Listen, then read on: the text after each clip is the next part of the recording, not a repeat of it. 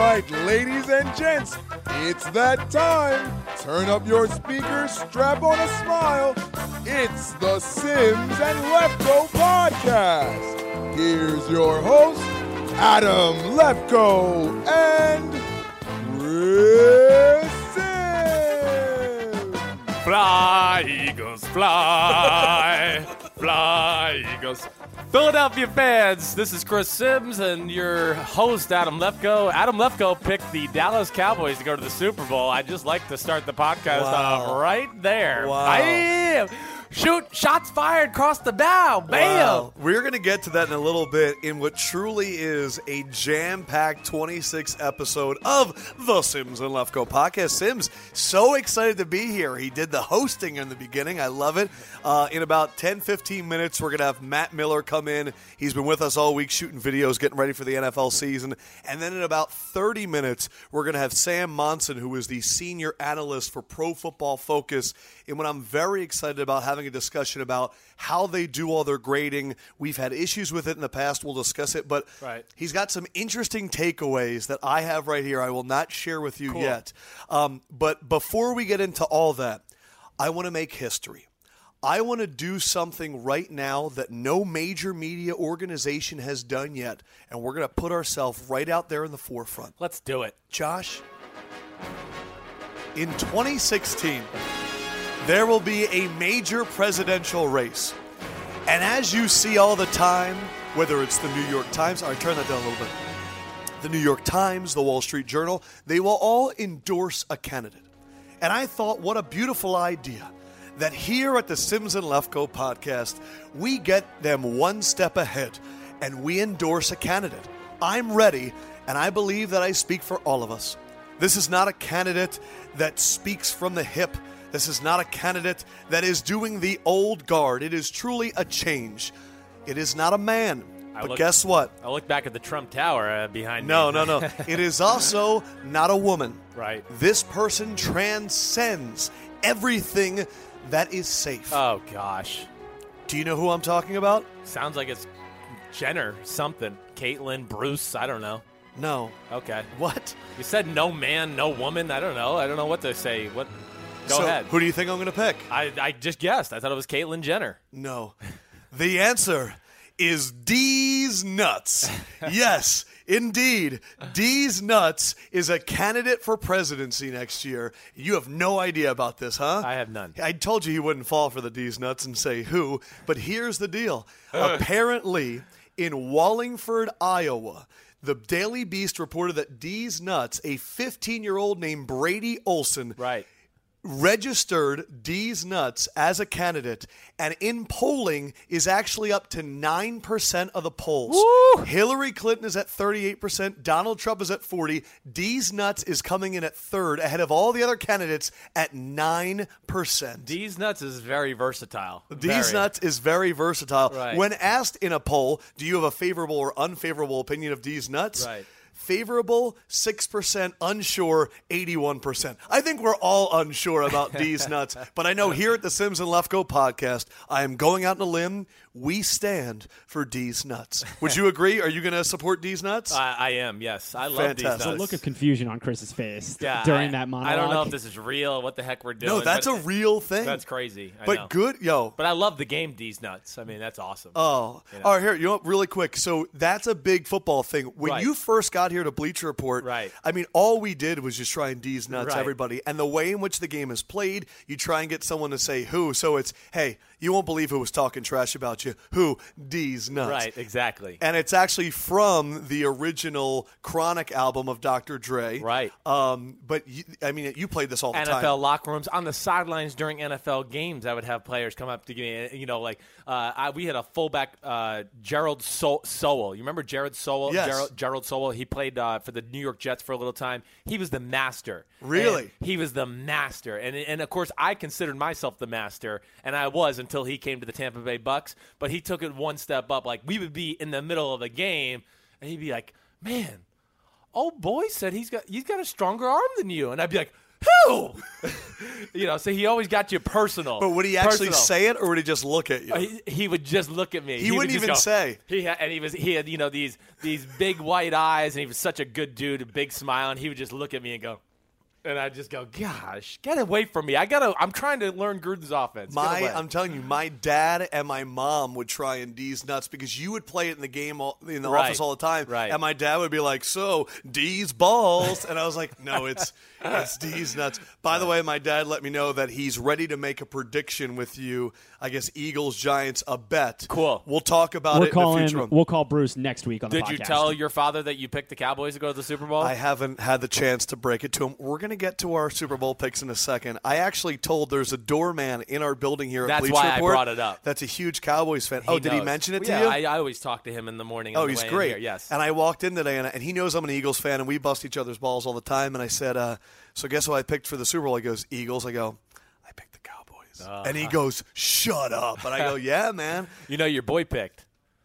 I'm not falling. Uh, you almost had me for a second. Uh, before we keep going, uh, look, we're going to get political. I just, I'm curious. What are your thoughts on the fact that Donald Trump is a favorite right now for for the presidency? I'm just curious the Chris Simms Donald Trump opinion. Well, yeah, I'm not a political person, so let's just start there. I mean, I, I'm not one that's paying attention to the daily polls and what's going on, really. I've found him actually quite entertaining and a little bit refreshing at some points with some of the honesty. Sh- okay. Now, I know there's been some shenanigans and some crap that I've been like, oh my gosh, can is this guy really running for president?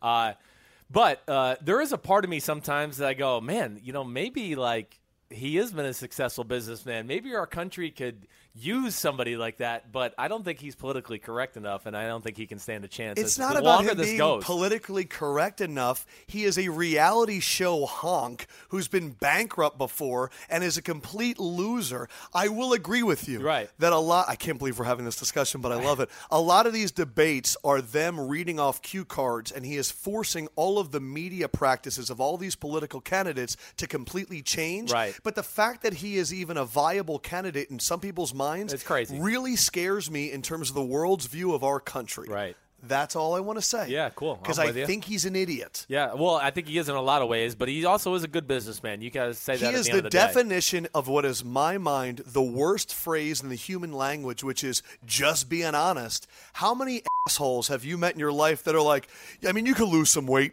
just being honest. It's not. It's like being like, hey, I don't want to offend you, but you can't talk like that. What's crazy too, and I think Josh and He's I, like a talk radio host. Jo- when he's talked about the wall around Mexico or whatever. Oh, John Harbaugh's a great one. That's what I mean. John Harbaugh said it. I can't believe that didn't get more attention, national media attention. I'm surprised the NFL.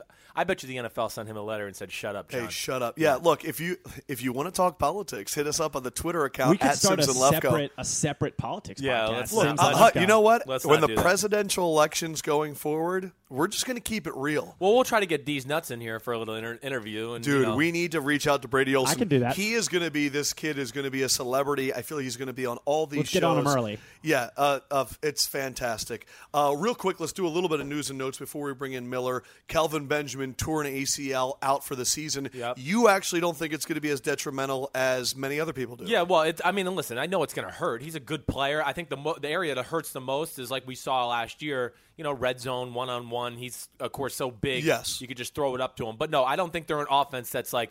Oh man, we need our number one receiver. We're gonna scheme all these different concepts and plays. That's just not the way they play football. So Yeah. yeah, I'm not totally panicked by it. Uh, they do have a little bit lesser version of a Devin Funchess. Mm. Uh, it- it- you know, Devin Funchess is a lesser version of Kelvin Benjamin. Excuse me. Uh, also, you know, guys like Jarrett Boykin, they showed they flashed two years ago up in Green Bay. I mean, I think he had over like 600 yards receiving that Yeah. year. Uh, so the, he's a guy they can they can hold down the fort without big time receivers. We've seen that. Here's the my and Greg Olsen is there, and he's their number one target. Like Here's in the. Adam Lefkoe take. The most detrimental thing it does for me is the media's evaluation of Cam Newton because it's yet another year where he doesn't either have weapons, an offensive line. Like, it's another year of us going, well, if only he had Kelvin Benjamin. Right. And I think, look, he got the contract, and we know how talented he is.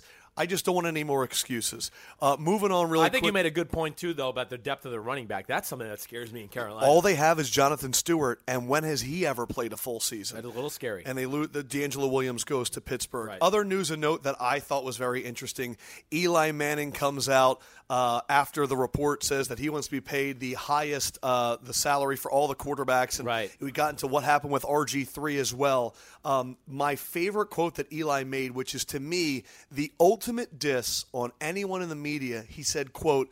Someone is trying to make a name for himself. And the reason it's the ultimate diss to the media is one, you don't say him by name. Right. Two, it says you're trying to make a name for yourself, which means you're not a name. And and three, it means that like you haven't gotten there yet. well, and, and I think the thing too And it was Ian Rapoport of the NFL, and I'm Right. sure he had sources. right, and, and that's the thing. I think You thought Archie had a hand in this. Well, I think Archie is, you know, Archie's very, you know, pol- as far as politically aware, as far as the NFL is concerned. He does Yes. not want his sons to seem greedy and anything like that, which I understand.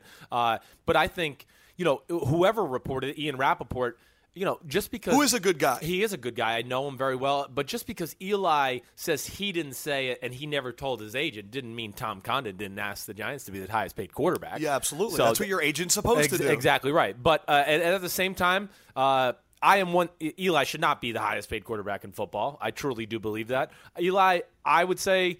I don't know if he should be paid, and I'm a Giants fan, and you guys know I support Eli. He's the greatest quarterback in Giants history.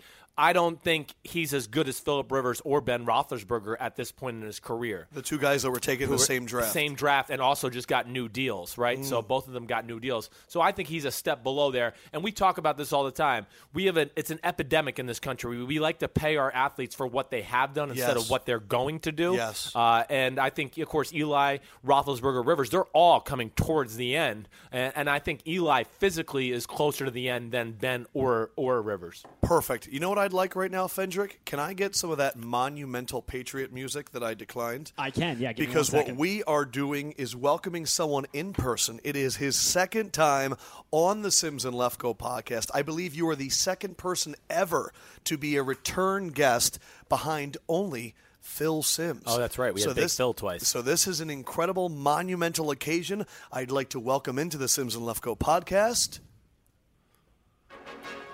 Matt Miller, NFL lead analyst for Bleacher Report. Matt Ba-ba-bum. Miller, how are you? I'm doing great. Me and Big Phil. That's Yeah. great company. It is good company. I'm I would honored. say right now, in terms of the Simms and Lefkoe guest Mount Rushmore, you're currently up there. The difference is with our Mount Rushmore, we can blow you up and take you off, so you better bring the heat. Right.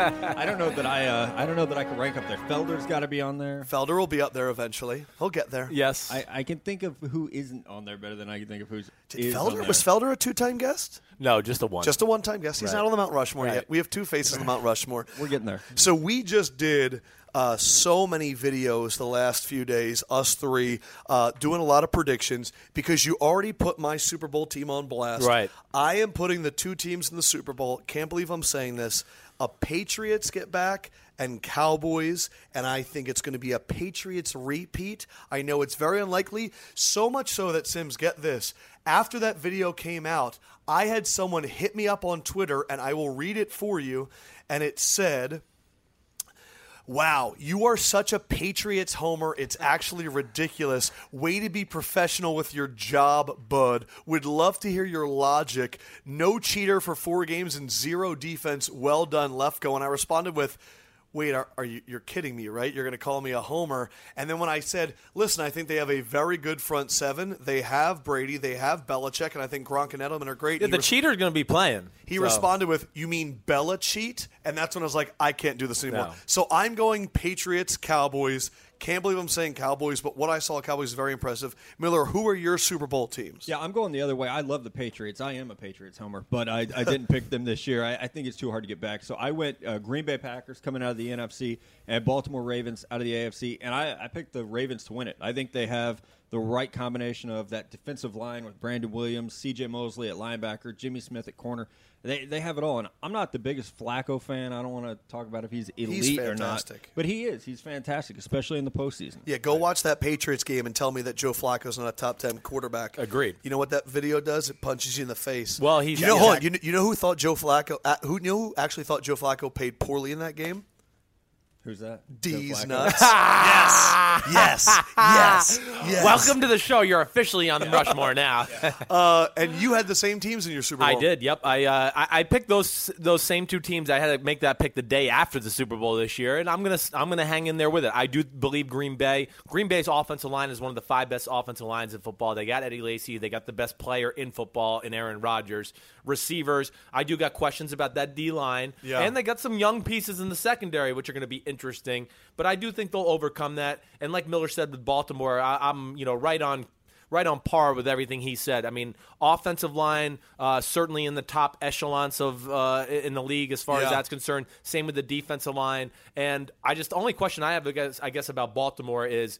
Uh, you know, Steve Smith, he is getting up there. Yep. Is there what receiver? Who else is going to contribute to the passing game a little bit? And then, of course, the secondary. I mean, the secondary was a weak spot last year. They, I, to me, even looking at the roster now, they're toting that fine line of one or two injuries, Mm. And we're going to see oh Tom Brady throw 800 hitch routes again Yes. because they're bad Yeah, corners. without Jimmy Smith in that game, I Yes. mean, there were nothing. Yes, So, you're yeah. exactly That right. was tough. Right. So I actually uh, I went through Game Pass and was watching a bunch of preseason games last night, and I went to watch Baltimore and Green Bay Right. to kind of get a feel because I do have questions about both. This is my very left coast scouting report of those two Okay, teams. I like it. Um, Ravens O line and D line is going to be fantastic. Right. They just pushed the Saints all over the field. Now the Saints I don't think are a great barometer, and of course it's preseason. Right. Carl Davis had a really impressive looking game, and it's just yet another player Right. that's added to that Ravens front four that's going to be serious.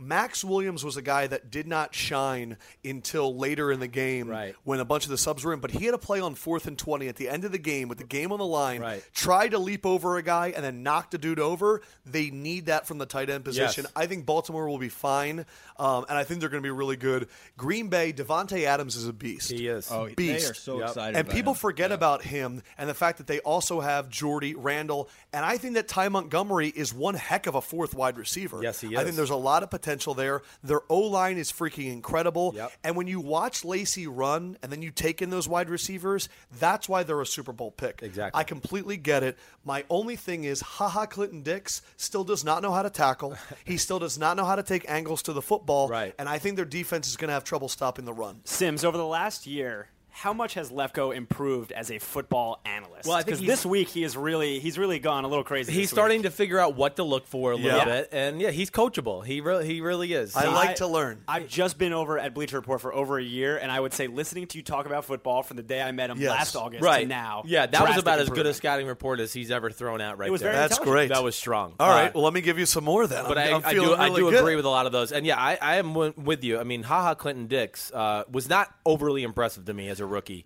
For Uh, me- scares me a little. It, it, it scares me also thinking about Landon Collins a little bit. I like Landon Collins coming on the draft. I know you did Yeah. too, uh, but yeah, those Alabama guys. It's just sometimes they're a little they're maxed out already. for Nick Saban being such a great defensive backs coach, Right. His defensive backs just don't produce. In the Well, this is what No, this is what Simms has always said. Yeah. He says that they get coached so well Right. to all their potential in college that you expect them to take another step. Yeah. but that might have been the best coaching they're ever they're, going to get. they're stepped out. They've maxed out on their potential. You know, where you know you can come out with a let's just say Marcus Peters from this year.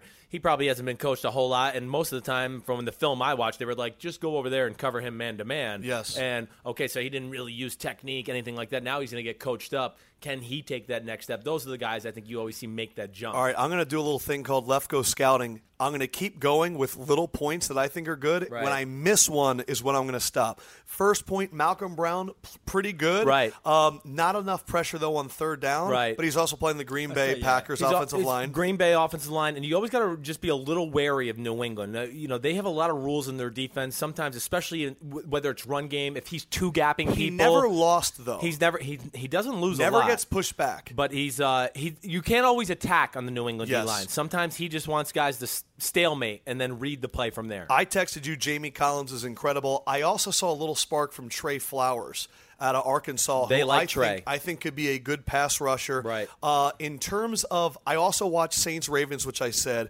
Brandin Cooks is back. Yes, he is. back, and I think that the Saints, even though their offensive line is is pretty good. Cook, C.J. Spiller, Khiry Robinson, and Mark Ingram. Uh-huh. Sean Payton can get really creative. Uh, Andrus Peat started with like Garrett Grayson, third string offensive line, Right. started at right tackle, moved to left tackle. Right. Great feet when they pull him. Oh my gosh, he's a dancing bear. He is. He's got great But, feet. Uh, I'm, I'm, I'm doing well right now. I'm feeling really good. Yeah, I don't know. Did he play any guard in the game? I don't think No, he played he any guard. He only right? played 'Cause- right tackle 'cause and he's left been tackle. practicing some at guard too. Hau'oli Kikaha Yes. is going to be a lot is going to be put on him next year. He's big, he's fast, he lines up on the strong side, and I like him a lot.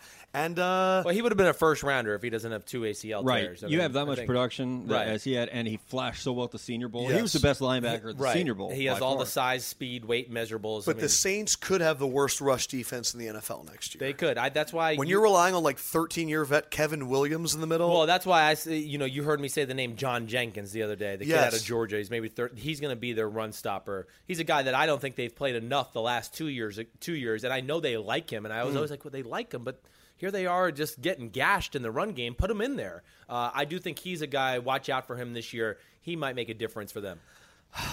I felt really Breathe. good. I felt really Pretty good. Their their big thing too. is the Saints, of course, and I'm picking them to win the NFC South. I have so much faith in Sean Payton, uh, and I, I have faith in the fact that Sean Payton Payton's probably ri- rid Rob Ryan so hard in the offseason that Rob Ryan will get his crap together a little he bit. looks so stressed out. Rob Oh, Ryan, I'm sure. game. Yes, because Sean is Sean is one of the few coaches in football that can probably go back and forth a little bit as far as offensive game plan, defensive Yeah. game plan. There's not many guys, really, only two that I've ever known that can do it on a, on a consistent basis: Bill Belichick and Mike Shanahan. I think if you You're talk not going to to put Parcells in there at all. no, Parcells, you know, Parcells stuck his two cents in, uh, definitely on both sides of the ball. But like what Bill and Shanahan did was like literally like coach both sides of the ball to a degree. It's so funny that uh, we can have a whole conversation about defensive coaches becoming head coaches and being like, "Oh no, I'm just going to let the offensive coordinator Right. do It it." drives me crazy. Um, we have Miller here. Miller is, I think, one of the top draft guys in the game. You've been doing it now for a few years, and I think you've you've been very accurate and sticking to it. Uh, I did a video with him today where we're looking at the top draft prospects. Right now on your board, you have a linebacker. Break it down. yeah, yeah. let me hear that. I don't even know your board. I haven't seen it or anything. Yeah, so. I have a linebacker, Jaylon Smith from Notre Dame. Okay. Uh, you'll see him, and, and we'll talk a lot about I, him. I've heard Uh, about him a little number bit. Yep. nine. Number check. nine. There's a little Khalil Mack there. Uh, Okay. there really is because he he's played outside, he's played inside, he covers slot receivers. Right. Uh, he'll get tackles for a loss. What I- size are we talking about 6'3", generally? 235. Okay. So he looks like Right. Patrick Willis. Right, exactly. And, and moves like him, just so fluid. And I know, uh, I know that because he is the top player from some of the maybe what more well recognized draft people out there. Right. It's gonna be a lot of people trying to take shots at him all year. Right. You know, oh, he's not very good, but I think he's special. One thing I like about Notre Dame guys, first of all, he, he recruits men there. They get men. They're a Yes. little bit like a SEC team. They get big D linemen. Yes. They have a lot of three, four principals, and they're going to be coached like pros. That's the best thing about these Notre Now, Dame Now here's kids. the thing. Looking at Miller's top 10, here's what's interesting. You have the tackle from Notre, Dame. Yeah, Ronnie Stanley. Ronnie Stanley's Right. there. You have Joey Bosa, the defensive lineman. You obviously have the quarterbacks. But what's interesting about him having Jaylon Smith at number one, it gets the discussion can a linebacker like that, that's not an edge pass rusher, ever go number one? And I'm curious what your thoughts are. I don't think so. I don't think they'll be quite. I don't think any team's going to look at it and go, "Oh, the the value's there for me to take him at number one." But when you Um, see a Kuechly and when you see a Patrick Willis, isn't it kind of worth it? Because it's crazy when you look at where those you, guys get but you- drafted. but this guy, uh, we're not sure what he is quite yet, Not right? yet, That's the right. big thing. Where like Kuechly and Willis, you knew they were middle linebackers. That's what they were. That's what they did. You got enough visual evidence. It's like I tell you all the time. What scares guys like a Khalil Mack at times, even though everyone was pretty comfortable with everything he did, it's just like, what is he? We haven't seen enough visual evidence. And I always tell you how conservative coaches are in the NFL. They they need to see tons of visual visual evidence before they can feel comfortable. But I'm curious then, why are we more comfortable with the hybrid defensive end outside linebacker and not the outside linebacker inside linebacker? I think it's because of the pass rush ability. I think that's really all it 'Cause comes it's so down valuable? to. Yeah, it's just such a valuable position. So- but I am not as high on those guys. You know, I Randy Gregory. They're scary. They're a little scary to me. why I are think the you? s- boomer bust is bigger? For There those is guys. right, Yeah. right. What makes you so confident then right now in Jaylon Smith? Well, it is. It's a right now thing. Thank God I have nine months to change my mind. and that's okay. It's okay to change. Oh, absolutely. Um, what makes me confident now is I think when I look at, at top players, they need who has the most elite traits, and, and I think he does right now. And Hmm. it's you know for me, the number one player on my board might not be the first pick. He might not be the most valuable guy. You know, a few years ago it was Bridgewater instead of Clowney. You Right, know, right. Uh, last year it was Jameis Winston. So it, it's not always.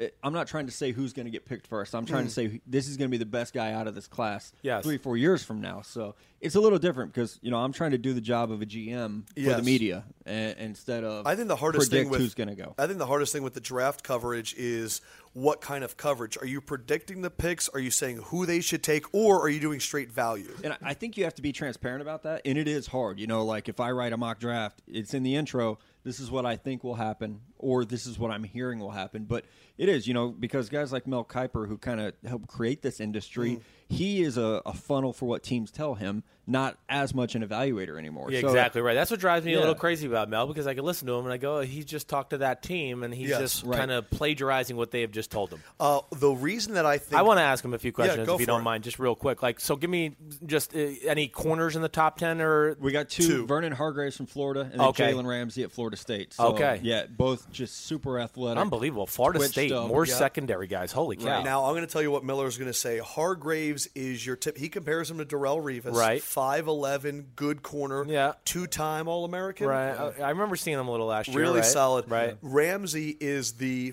safety slash corner, super physical, six one. What they look for. In Right. The He's NFL like a right now. Terrence Brooks or maybe our PJ yeah, Williams you know, type he guy. played safety last year because they had PJ Williams Ronald Darby. yeah. What number was he? Uh, he's number eight. Number eight. Okay. Yeah. Uh, he him. played like outside linebacker at times. Huh. I mean, he's just a freak. Right.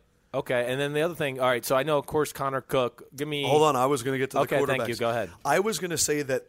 So this year, I think was one of the most boring quarterback crops because we knew it was two, and then everybody else. Right. And I think kind of like halfway through the draft process, we all knew that Winston was a better prospect. Yeah. Just in terms of pro player. Right. Uh, I think this year's quarterback crop is going to be the most interesting, and I think you're going to see guys like Daniel Jeremiah and you and Kiper and McShay completely disagree on who the top quarterback is going to be. Because when one of your top prospects is a guy that's played three games, it's going to be wild. So you go through the top quarterbacks. I think it's going to be incredible this Right. year. It is going to be wild. I have Cardale Jones at number one right now uh, among quarterbacks because if he, I'm not mad at you. If he is who he was in those three games, Exactly. I want it. Uh, Everything's there. I mean, Oh, yeah. as far as it's just gonna, can we see him play consistently well this Yeah. year? But size, speed, great arm, that arm, yes, Jesus. yes, Yeah. right. So Christian Hackenberg, I think, is a, a top ten player right now with the potential to go one, the potential to go in the fourth round. It all depends on how well he transitions in year two with James Franklin, Yep. who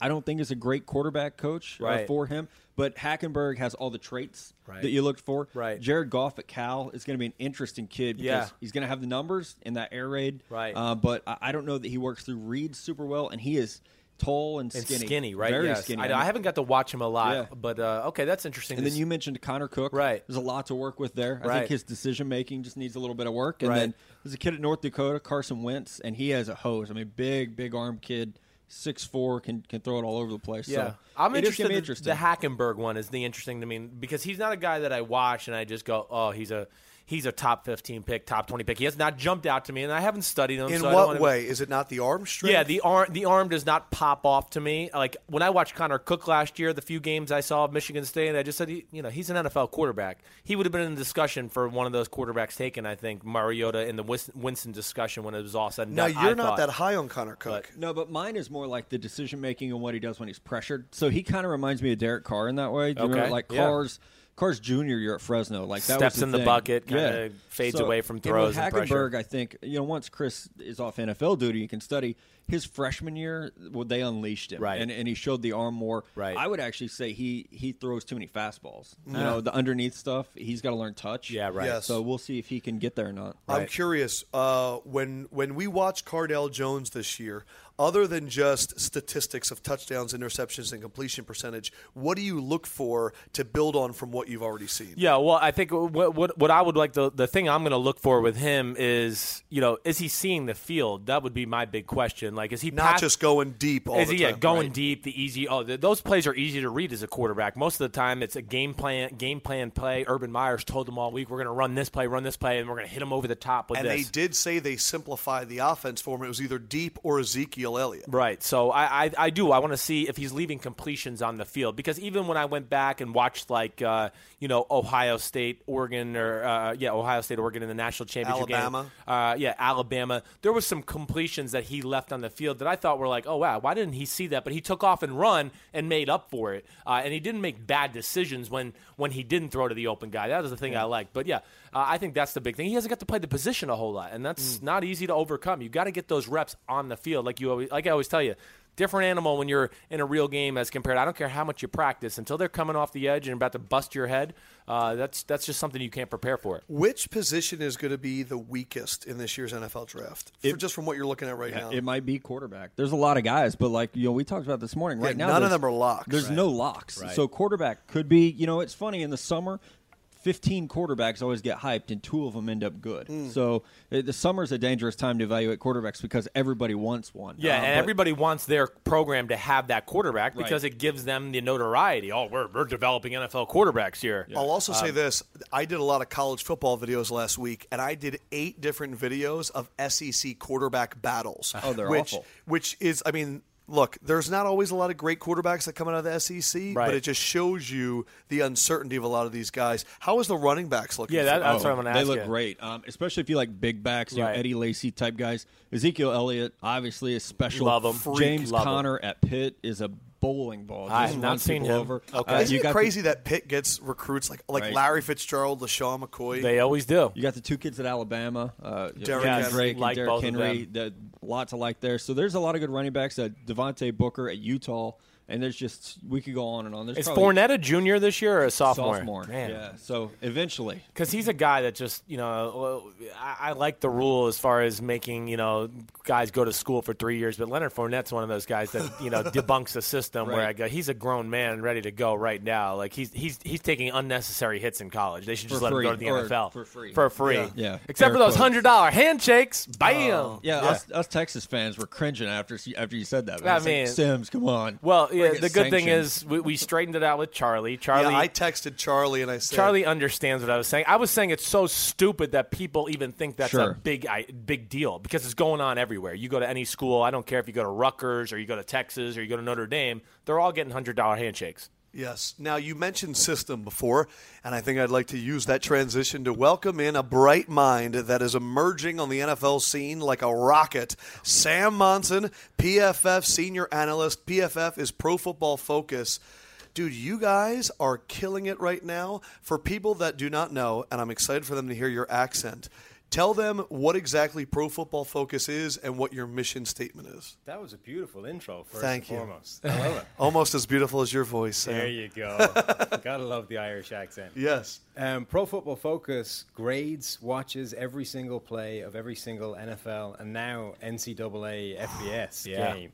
Every single player, every single play, grades, takes down a bunch of unique statistics, and has more data on football than pretty much anywhere, anywhere, anybody, anywhere else on the planet. What's been incredible to watch is watch every form of media adopt it almost immediately. And I think the one thing that you guys did that has changed the game is great offensive linemen. Because for the longest time, people that don't know how to watch film, myself included, would go, I don't know if the left guard is good, and I don't know whose problem was with the sack there. Right. Um, how did you guys come up with the idea? And then how has it grown so fast? Yeah, and Neil Hornsby is the guy that set up the site, and he was just a football fan in the UK who, you know, was getting tired of watching games and hear listening to somebody in the commentary saying, you know, this guy's one of the best in the NFL. You know, Yeah. same thing, offensive lineman, really. And he said, you know, let's start keeping track of this stuff. Let's Right. start going through and just go plus minus and see who's doing well, who's doing badly over the course of a game. And, Sure. You know, that was the, the genesis of the idea was just try and put something down on paper rather than just guesswork, which is what everybody was going for. And then it, it developed. The system became more sophisticated. It was more nuanced, not just a plus and a minus. What was the first moment when you went, holy crap, people are actually listening to our opinions right now? I don't know if there was a first moment, but for those first couple of years, you know, we would be. it was very few people using it, but every now and again we get a we get a beat writer and he'd, Yes. he'd quote us or he'd use a stat and you know then it would go from beat writers, you know, then we get a national guy and, and that was big news. And then Yeah. You know, we used to start keeping track of it on Google. You know, we just start Googling Pro Football Focus and see where we were coming up. And, Yeah. You know, it was big news every time we appeared somewhere. And then we just, uh, eventually, we just stopped paying attention because it was everywhere. Yeah, that's awesome. Now, Cris Collinsworth just bought the company, Yeah. or is he an investor in it? He's uh, a major investor. He bought. Uh, I think it's it's so big for you guys because I think Cris has become a figurehead in the game in terms of really studying film, and I think the marriage is great. You guys are now partnering with us as well, and I think what you said is like how Bleacher Report started. I know Finocchio was kind of there, and he's like, "Man, I'm reading these stories about Notre Dame basketball, and that's not what happening. I want real information." So I think that's why it's a perfect marriage. Um, and you have uh, some stuff right now. well, really quick before we get into this, Pro Football Focus, it's an interesting uh, debate, I think, in football circles because it was like, well, where are these grades coming from? And then like a lot of old old heads in football, like some of Yeah, that like was my question. Yeah, because every now and then I would see an offensive lineman, and you know I would go, "Oh man, he played really horrible." And I'm not trying to take a knock on anybody at PFF. Trust me, there's a lot of NFL coaches who grade guys, and I go back in the game and go, "Well, I don't know what that coach was looking at. He stunk." Uh, but uh, yeah, I mean, there was a few instances we had offensive linemen where I was just like, "Hey." He didn't play very well, and we'd have somebody off. Well, PFF said he played really well, and I said, "Really? Come here and let me just show you these few plays." I know there's new management, so I can say that now. Uh, but yeah, that was my concern. Exactly, is who is evaluating the film? What is their background as far as football is concerned? And I feel a lot more warm and cozy knowing that Collinsworth is running it now because I do think he'll be very aware of who is doing those breakdowns. I think what makes me so cozy is I watch you and the way you do your work, and I can see that Yeah, he's the real deal. You're He put- showed me a few things yesterday. I was hungry, and I kind of was just like, "That looks cool, but I got to go eat." I'm sorry. Yeah. And I'm not t- totally into the numbers yet because the real season hasn't started and everything like that. But So- I knew, I do know it's going to help me. So here's the thing that I want to ask you. When I go to so- like, I'll talk to athletes and they'll go, "Oh, Bleacher Report. Oh man, you guys wrote that shit about me, man. Like, fuck you." And I'm like, "No, like actually, like Bleacher Report, we just take stuff from everywhere. That was and two it's swears. Not always. Yeah, it was two swears. Uh, we we take stuff from everywhere. It's not us." What is the number one insult that Pro Football Focus gets, and then what is your typical response that you hit them with? The number one thing we always get is somebody says, you know, we'll say something that goes against what everyone else is thinking, and the response to that is, "Oh, that's so bad. You just lost all credibility." The amount of I times we've lost day. all of Yeah. our credibility, Right. You know, we don't even know where to look for it anymore. It's gone years ago. If you find yours, see if mine is there too, because Right. I need it back.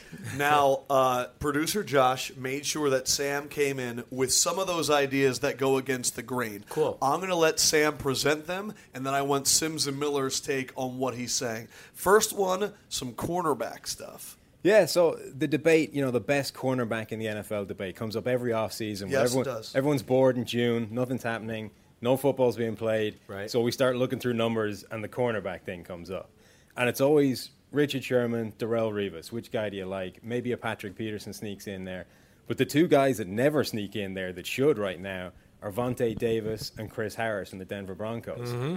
And we had both those guys in the top 10 of our, our PFF 101 uh, this offseason.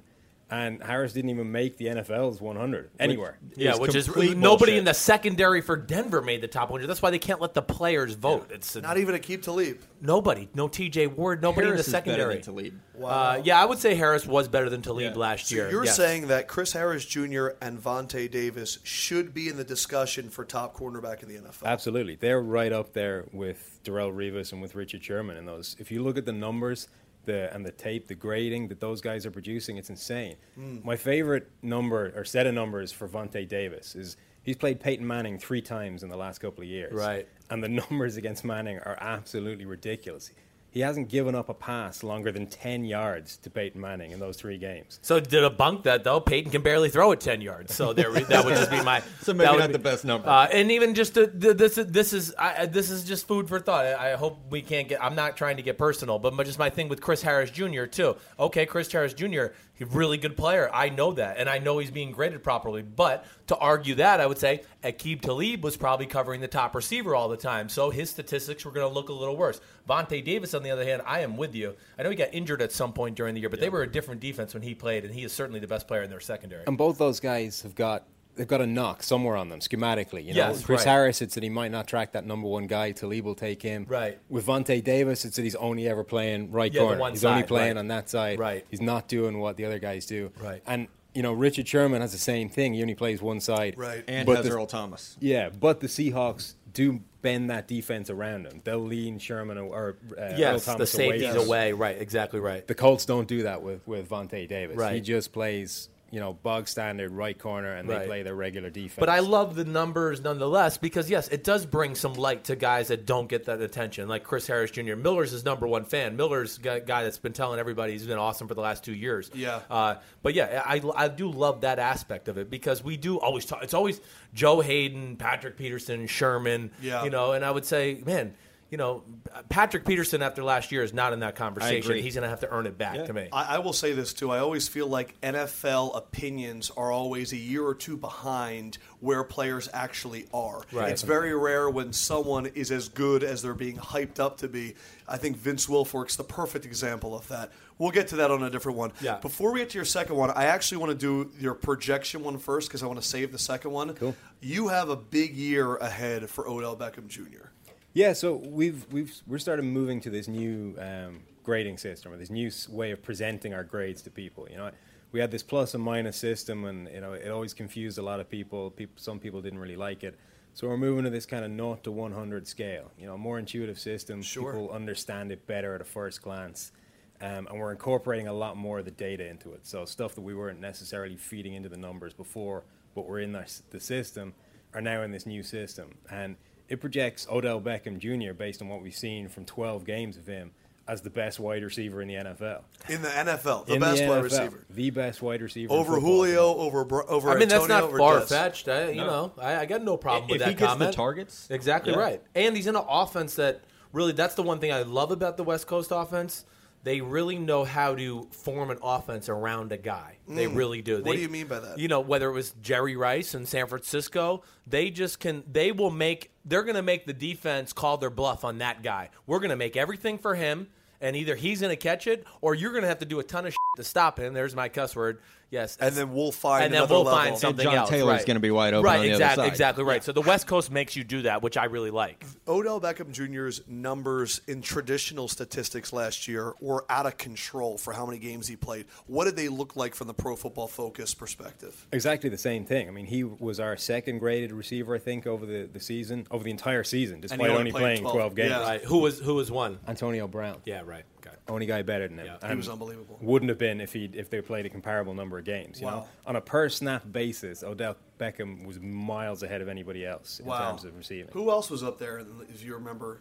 Guys like three? Jordy Nelson, I think he's a guy that's always graded slightly better than than the, the general perception of how he's playing. I think he's great. He's Right. yeah, he's Yeah. legitimately a top elite receiver. Random question: Who is a guy that's graded really well on Pro Football Focus that never gets respect from from other people At receiver or at or any position? any position? What's one that comes? Just to ones mind? that jumps out. Yeah, one that jumps out of you. Yeah, there's a lot of guys. You know, we, we tend to get on people ahead of other people. you Yeah. know. those guys tend when they're successful, the NFL catches up eventually. You know, we were on Evan Mathis really quickly. We were on Geno Atkins really quickly. Mm.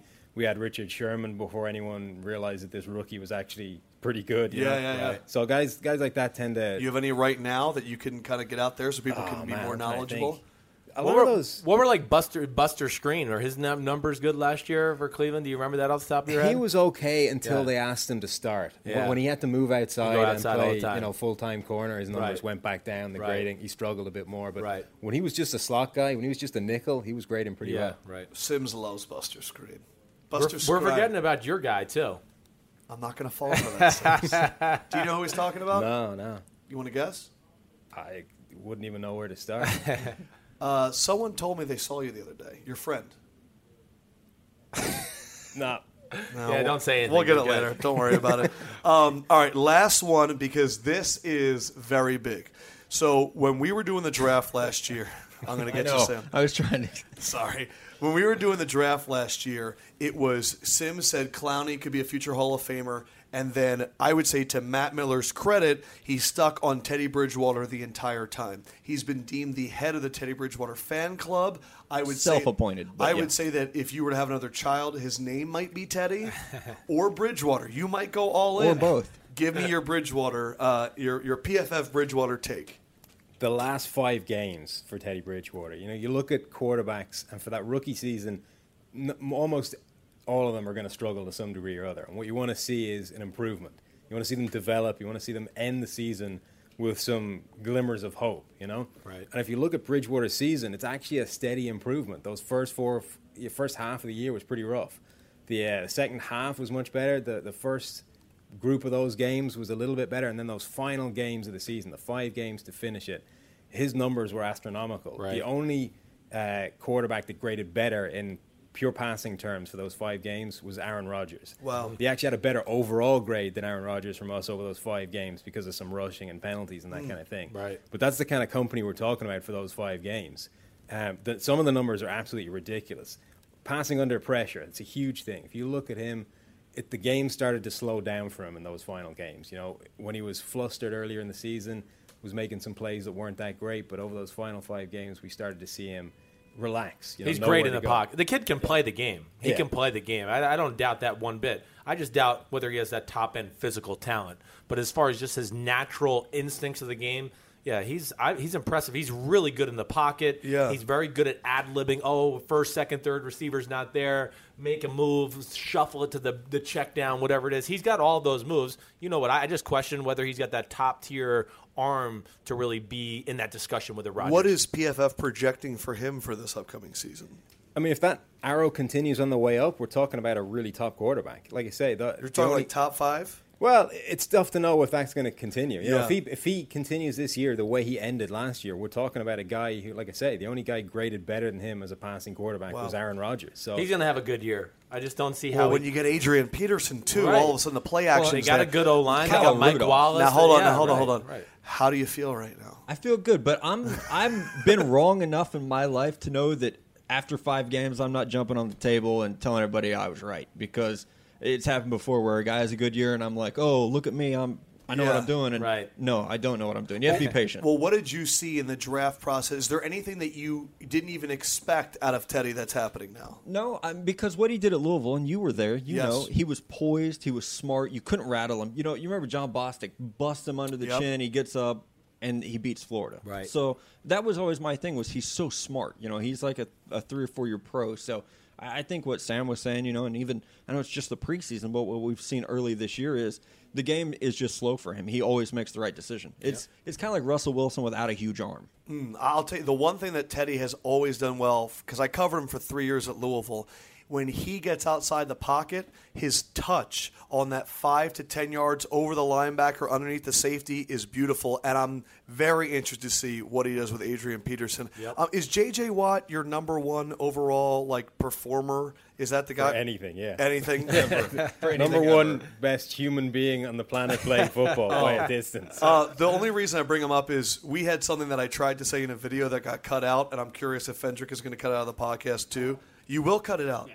I was just going to say that we did Joey Bosa, and I said he gets compared to J.J. Watt mainly just because he's white. Oh, right. I don't get what. And I said, who do you really compare him to? I didn't realize that was a touchy subject. The draft comparisons of players and the inability. the way it to- always goes. Wide receivers, same way. Oh, he's white. He's uh, the next Wes Welker. Ed He's the next Julian Edelman. It's just Yeah. the way it is. It's it, we, we laugh about it in the NFL locker room. The the, Yeah, but the why can't black we say players it? laugh at it. I mean, they really do. Do they really? What do they la- say? laugh. They're always like, oh, you know, because you'll get a scouting report sometimes on Saturday from the scouting department. So you're about to get on the plane, and let's just say you're going to go play the Rams. And anytime it's a good white defensive lineman, I hope we can keep this in there. Uh, the the white a good white defensive lineman is always like hundred, you know, motors, un, uh, so impressive. Lunch pail. Yes, hundred and ten percent every play, and the black guys will be like, you know, why does it always say this? Come on, I mean, the guy's got talent. I mean, even they are like, it's You know, just I think Deadspin did something a few years ago, and they went to NFL.com and looked at the scouting reports pre-draft, Right. And it was shocking how, How many it's like that. cliches were in there. Yes, Yeah, exactly. yeah. The greatest commentary on this, if you go online, Key and Peele did a Super Bowl special in which they went through and they were like, Max Unger, he is cerebral, he gets it done. Kam Chancellor, he's a beast. Yeah, That'll rip your head off. Right. And, and I think the only way we get past that is acknowledge that it's there. I, I think we need to acknowledge that it's it's. I understand it. People's eyes, you're drawn to it. I completely get it. But let's move past it. Not every great defensive lineman that's white as J.J. Watt. Right. And not, Not every s- white slot receiver's Wes Welker. Yeah, so I just I had to bring it up because the podcast is a safe space where I think we can have tougher conversations that we might not be able to say in a video. So Yes, in case like you're that. curious, Right. Joey Bosa and Mario Williams. Okay, I can see that. That's yeah. that is that looks like a more of a Yeah. comparison to me than JJ. All right, we're gonna wrap this up in a second. You have a big dinner date tonight. What do you got going Oh, on? I'm going to Rao's, the famous Rao's tonight. Uh, Explain what Rao's So is. Rao's, for all you out there, this is a famous mafia joint from a long, long time ago. I think there's been a few people that have been murdered and shot and killed in there. Might happen. Uh, so Allegedly. Yeah, allegedly. It's my kind of place. Uh, but this is, of course, famous, and it's up in Harlem, 115th Street on the east side. Uh, and basically, you can't get reservations to Rao's. Rao's, you could buy this stuff. There's a Rao's, I think, in Las Vegas and things like that. But you have to. So basically, I am going with Bo Dietl tonight. Bo Dietl is a famous NYPD investigator. You may recognize it, yeah, and you may recognize him from the Subway commercials. Right. He's like the investigator. It's like, hey, I heard Subway's meat was fresh, so I wanted to go find out for myself. Exactly right, Yeah. and that's how he really talks. He's a really funny guy, but he has this table Thursday nights at seven o'clock, and you have to fill the table. If you don't fill the table and have people there, you will get kicked off.